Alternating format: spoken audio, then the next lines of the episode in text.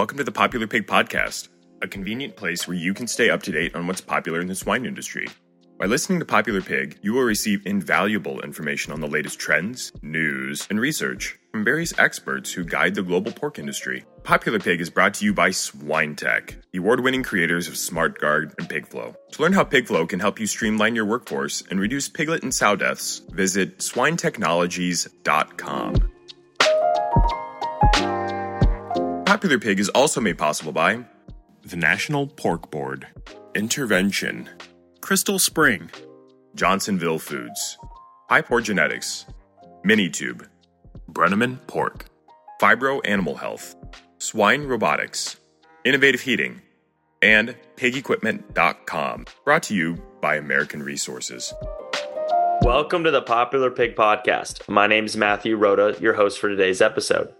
Joining us today is Kerriann Greenhalgh from KeriCure, which is also associated with SwineSeal. How are you doing today? Good. Hi, Matthew. Thanks for having me. Excited to talk with you today. You are the founder of KeriCure, which is the creator of a very impressive liquid bandage for people and animals and excited for you to tell your story. To start, can you just give a little background on yourself and kind of your journey to where you are today? Sure. Yeah, so I'm a, a PhD organic chemist. Um, I went to grad school at the University of South Florida, go Bulls. Um, and actually, as part of my graduate thesis, I was working on a nanoparticle polymer delivery system for non water soluble drugs. So, something that you couldn't dissolve um, and take orally or you know there was you needed a, a, system to be able to get these drugs into a type of gel cap something like that. Um, we were targeting mrsa infections uh, to start with. And it kind of turned into this thing where i you know you spill a little bit sometimes on the bench. And i said oh that formed a film. That's interesting and then that just kind of got my brain clicking and said what can i make with this film? Um, so yeah it just it kind of was a um, was a invention of convenience of something i was working on and was already targeting a multi-drug delivery system to deal with mrsa infections and um, a number of infections. And then when we kind of realized we could make a film um, uh, and see if we could explore some of the barrier essential properties of it, I started targeting into burn wounds as my primary um, research in grad school. Um, and, you know, kind of always had that in my back pocket. I actually, um, my first job interview, it was not only pitching myself, but this technology. so that's fun. A little stressful to a room full of, uh, you know, chief science officers and chemists and biotech guys um, and they liked it. They they brought they hired me, and you know when you get into corporate, a lot of times they shelve things that aren't as far advanced, and so I'd always just kind of had a desire to work on this, and then. One day I cut myself and said, Hmm, I wonder what this will do if it can stop bleeding. And we put it on and it stopped the bleeding. And we said, Oh, well, that's kind of neat. Um, and so when I left that company, I, you know, I'd kind of been tinkering and playing after I left and optimizing the formula specifically as a first aid type of product to use it for sealing um, minor wounds, cuts, and scrapes because we saw that there was a need in the market. You know, new skin, that type of thing, where you you paint on this super glue. You know, your skin moves and super glue doesn't. So obviously, the the the cuts just cracked back open. And um, my husband, who we were dating at the time, had an incident where he cut his hand right between the thumb and forefinger, where you know the skin's highly elastic; it moves, it stretches. And he had put the new skin stuff on. He tried banding it, and it all just fell off. And he ended up with a really bad MRSA infection and almost lost his hand. And so that was kind of my aha moment of, wait, I could have, I could have covered that. I could have stopped that from happening. Yeah. Um, and so there was obviously a need on the market for something that would actually stick to the skin and be that protective barrier and not, you know, and prevent people from getting these infections.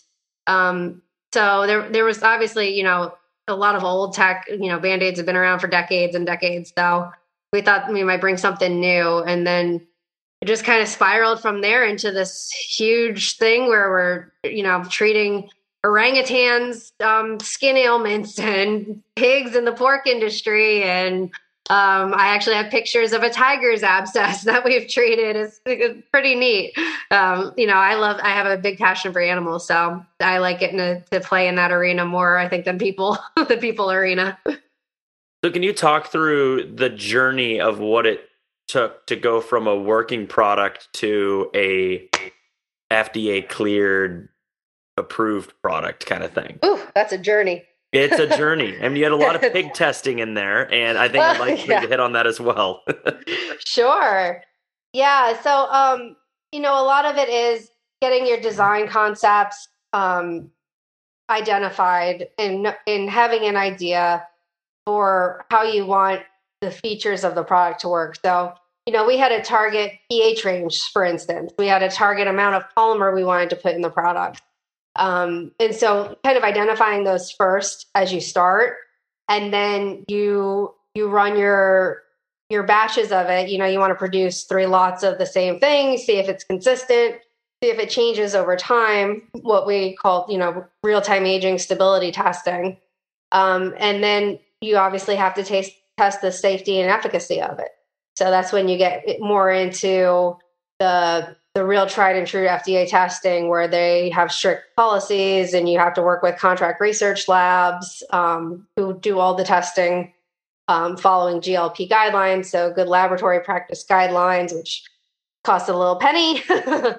um, but, you know, if you can clear all those hurdles and it comes back that your product is stable for X amount of time, if your target's, you know, two years, four, we, you know, our target is five, but we have products that are over 12 years old that have never changed a minute because it's an extremely stable emulsion system. So we've never had an issue with that, but a lot of companies do because um, things degrade over time. So yeah, that's always a challenge. Um, but once you get all of your data back and it says, you know, you're safe, you're effective, um, you do your irritation testing, cytotox, sensitization, um, and that's really what tells the FDA that this is safe. And then the biggest challenge for a lot of companies is finding a predicate device, which is something that's already FDA cleared that you can say you're substantially equivalent to. And that's a that takes a lot of research and knowing your market and knowing what's out there and seeing what you're comparable to. Um, you know, obviously they let you have some differences, but you have to justify those differences and explain how you're substantially equivalent to it. They're not saying you have to be identical, but your safety and effectiveness profiles have to be equivalent and they want you to have similar raw material, you know, components to it, similar characteristics and feature and function. Um, so it, it definitely it's, it's a process. it's a handful. It sounds like. Yeah, I mean, it can if you're if you've done it a number of times, once you've done it once, it kind of is like riding a bike. You know, you just jump back on and, and go through the hamster wheel again and do it all over again each time for each different product and variation. But once you know the process, it becomes a little bit more streamlined. Um, the FDA is always updating and changing too, though. So, you know, we work with a really good regulatory consulting companies that have helped guide us over the years too. And I think that that's really key, especially if you're new to it um, is connecting with a group. We work with a group called um, MICRA, MCRA, that are based in DC. And luckily, they have a lot of former FDA guys on their payroll who help to guide you through and can tell you from the inside what they're, what they're looking for. And so you kind of bundle your package, your submission, knowing what they're looking for and what they're they're going to key in on and trying to preemptively address those questions so it can go a little smoother. What Not were some of the more significant studies that you had to do with pigs?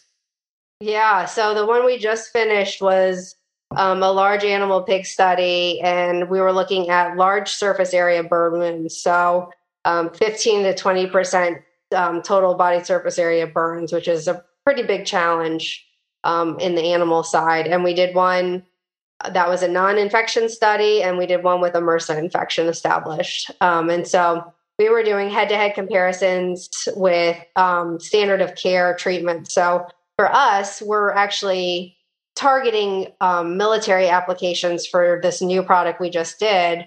So we're looking at what does the Army's combat medics use in the field to dress a burn wound. Um, so we chose a comparable um, commercial product as our comparison and one that we could use as a predicate with the FDA. So you always want to make sure whatever study you do, you're using your predicate device because they definitely key in on that.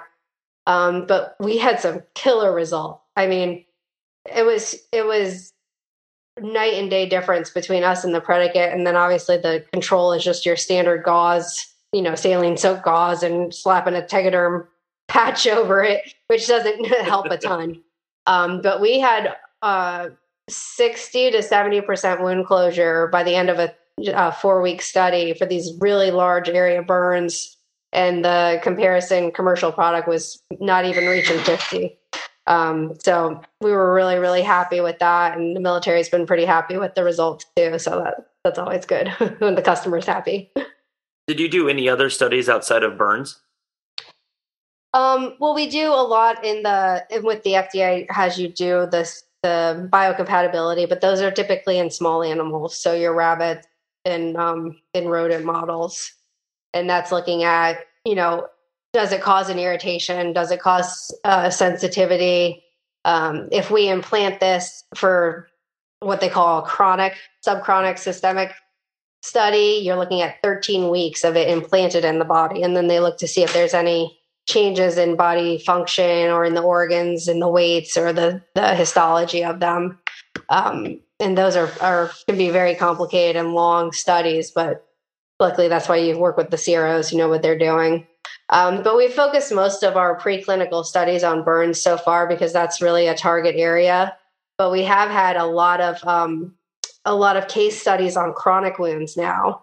So um, large size, very large size pressure ulcers, um, and just um, ubiquitous ulcers, where it's elderly patients who have been sitting and get bed sores or have pressure sores on the backs of their heels or on their bottoms, um, and where we're looking at, you can see tendon, you can see bone in them. Um, and we have a, a, a group who distributes for us who who have a video uh, picture capturing app for the doctors to use to monitor the progress of the wounds. And the beautiful thing about it is I get the pictures. Yeah. they obviously sign releases so I can see it. Um, but we get, you know, real life pictures back on how it's helping these patients who have these horrible chronic wounds, um, you know, that are potentially life threatening that could kill them if it's not if it's not closed up and um or if it gets infected obviously that's even worse um, so we've had some really good success with our um, with some of our more advanced products treating those really nasty pressure ulcers and um, and chronic sores uh, and getting them to actually close up for the patients. And it's incredible that you've been able to do this with as pure of an ingredient list as you you have. Yeah, we like to keep it simple, you know, the KISS method. Yeah. yeah. The the body heals itself. All you got to do is keep the bugs out and keep it moisturized, You know, keep that right moisture balance, and it it does it on its own. You really don't need to be throwing tons of crap at it for it to heal, and that's really what we found, especially with those chronic wounds, where you know a lot of people want to put scaffolding or collagen gels and all this extra stuff in there, and it's like just keep the bugs out and keep the moisture out. You know, if you can suck out the exudate, where that you know obviously has causes some degradation of the skin and can cause problems. If you can keep them clean, then they really heal on their own. And so a lot of our customers in the swine industry have been using this product and SwineSeal to really address the the pressure ulcers. Um, and it's been incredible to see how it has helped solve that problem. And we had the opportunity to randomly meet, I think 2019 in the yeah. spring in Florida at an investor event. And we found out that we both had a common investor that connected the two of us. And there just seemed to be a huge opportunity in, in pigs, and you were already working with other animals. Um, I think the cool thing was most of your trial data, because pig skin is so si- similar to human skin, you already had kind of that trial data, yeah. which was so, so neat. How have things progressed for you and your business over the past three to four years, and I guess through your journey? Um, just What was that? What has that process been like for you? Gosh, I well, I mean, you know, 2019 to now, there's been lots of changes. Quite a few. There's a couple off the top of my head. Yeah, uh, just a few.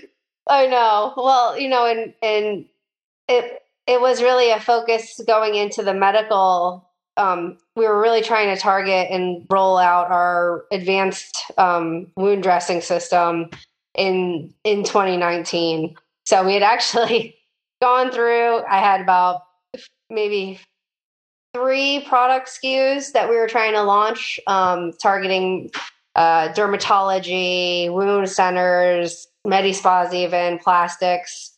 Um, and so we hired a um, a sales rep who was going to go around to you know we had i think we brought on like five different independent sales reps to go to these independent physician offices.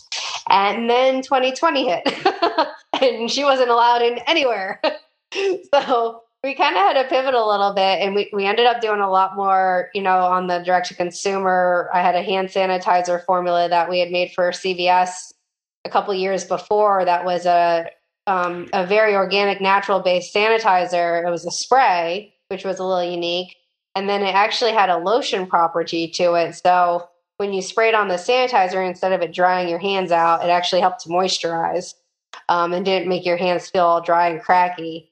And so my manufacturer called and, and who's actually also has an investor from our same investor. And he called and said, Hey, do you still have that formula? I'm getting hounded for a sanitizer. And we said, Yeah. so I was like, Well, if you're going to make it, make some for me too, you know?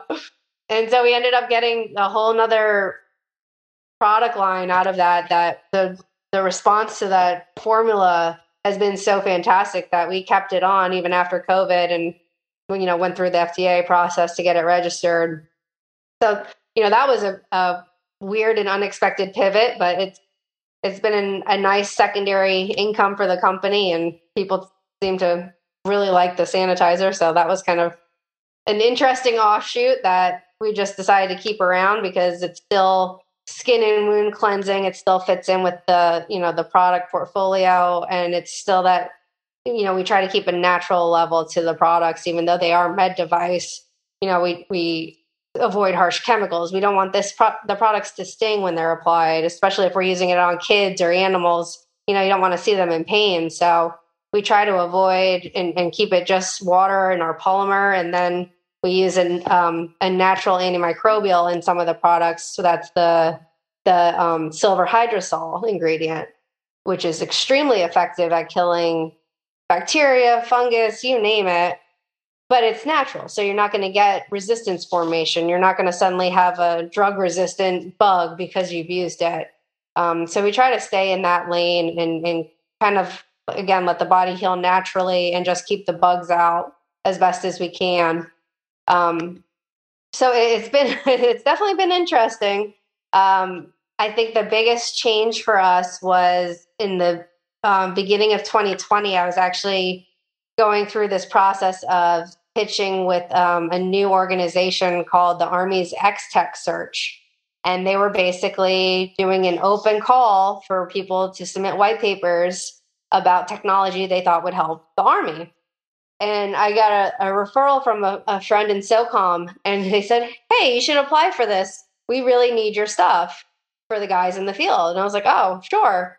So I submitted it, and I think it was the last thing we did in person. Was I was supposed to be presenting at a big Army conference pitching this idea, and I was already in Alabama, and they said the conference is closed, and so we ended up doing it virtually. But I was already at a vacation house for spring break and so we we pitched virtually ended up in the top five of that competition and i actually won $250000 for it. And that's kind of what jump started this new product line that we've been developing specifically for military application.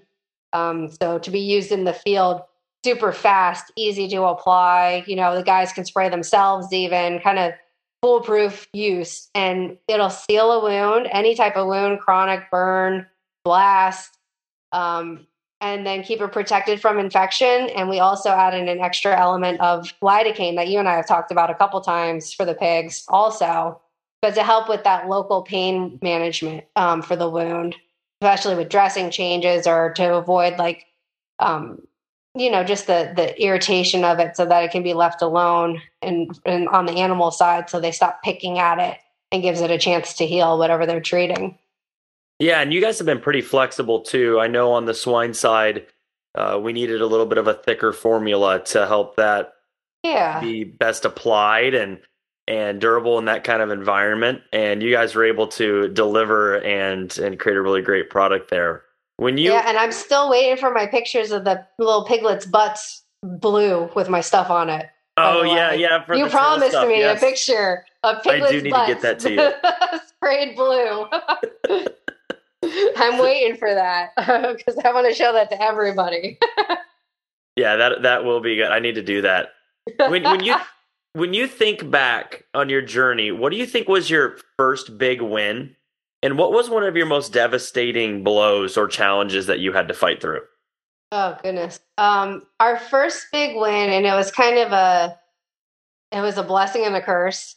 We actually got approached by Publix um to have our spray on liquid bandages um in the stores as soon as we got our FDA clearance. And we were not planning to start as an over the counter product. We were actually planning to start in the advanced medical space.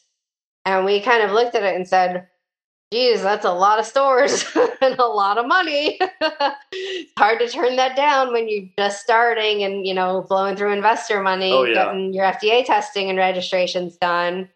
And so we ended up going into Publix, um, Publix and Kroger stores. We were in I want to say 80% of the stores in our first year. And it did really well there. It was it was great. It gave us a lot of income and revenue um, as a startup. You know, it was very helpful. But at the end of the day, we kind of just got so overwhelmed with some of the tediousness of being in big box store and the returns and all of the stuff that they want you to give them money for for BOGO deals and weekly flyers and you know the the companies, the your products are the ones that pay for that. Publix doesn't pay for it. you know, Kroger's doesn't pay for it. They don't eat the cost for the BOGO. We actually have to pay for that. Um, we have to pay to run a BOGO, and then we have to eat the cost of the products too. So it gets very taxing. And we actually made a decision in 2017 to pull out of all the, the brick and mortar stores and focus mostly on online sales while we were expanding our product portfolio. And that was a big, big risky decision, but it's paid off tremendously at this point because we've been able to focus and our IP has grown significantly. And it's what led us to these big contract deals with the military. Um, so, you know, it was, it was a, a, a, big win to start. It also became a very big challenge. Um, and you just kind of have to roll with it as a, as a business too. You know, I think the, the key and the, the beauty of small businesses is being able to pivot like that and make that decision, even though it's scary to cut yeah. off one of your big uh, customers and focus on what you know will, at the end of the day, bring the bring the equity up in the company and bring up your valuation. Um, and I think that the biggest loss we had was a deal we were working on for almost a year, and it was a massive private label deal for our spray on bandages um, in retail.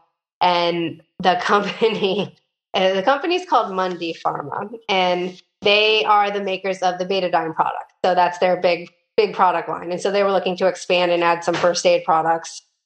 And probably three weeks before we were set to ink the deal after having gone through all of our background, all of the patents, making sure everything was good to go. Um, we found out that their parent company was uh, the company that owns Oxycodone. So, and all of that kind of crashed right then.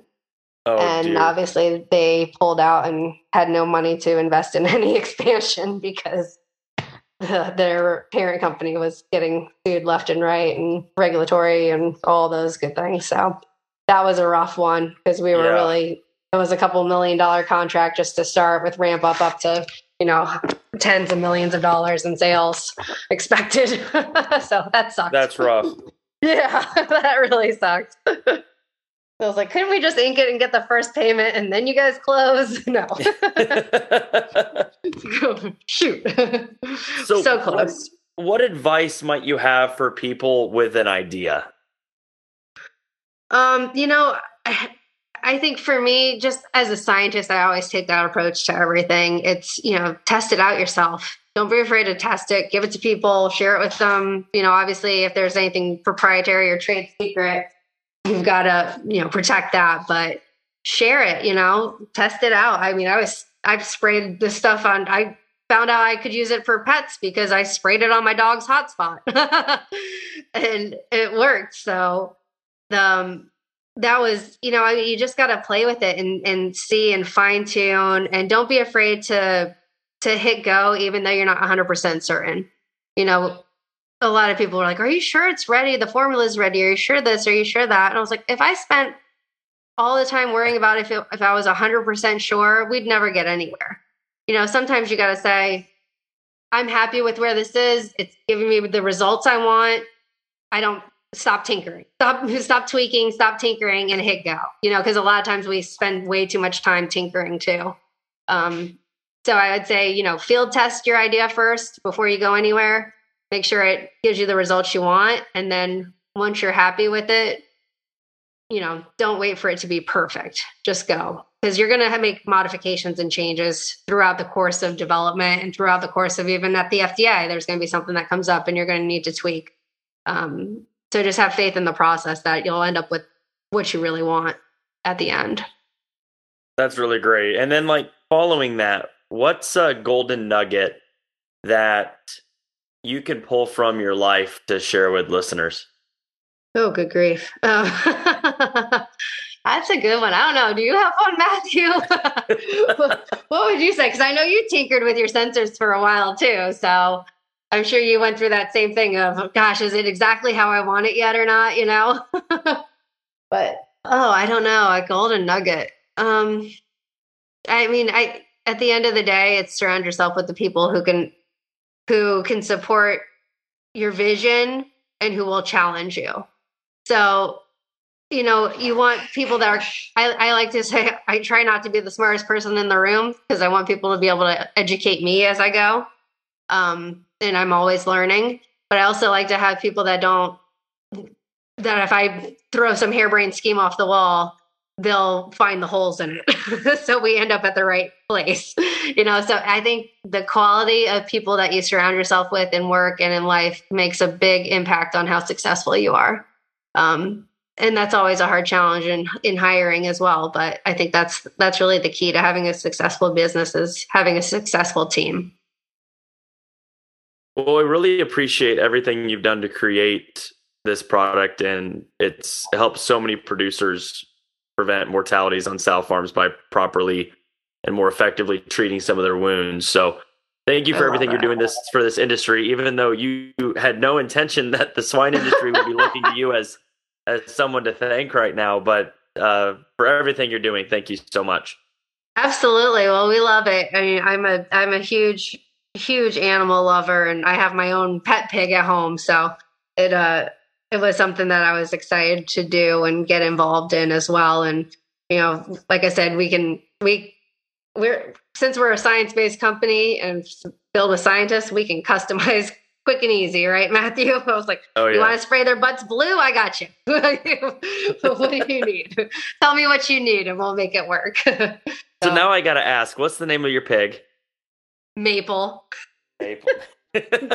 Maple bacon. Maple bacon. I love it. Well, well thank She's you for being a guest. Belly. Is she a big old pot belly? Yeah. Not as big as your pig, but for us, 250 is pretty big. well, we really appreciate you being a guest on the podcast, and we wish you the very best. Thank you so much. I appreciate the invite and uh, happy to do it and keep supporting the industry.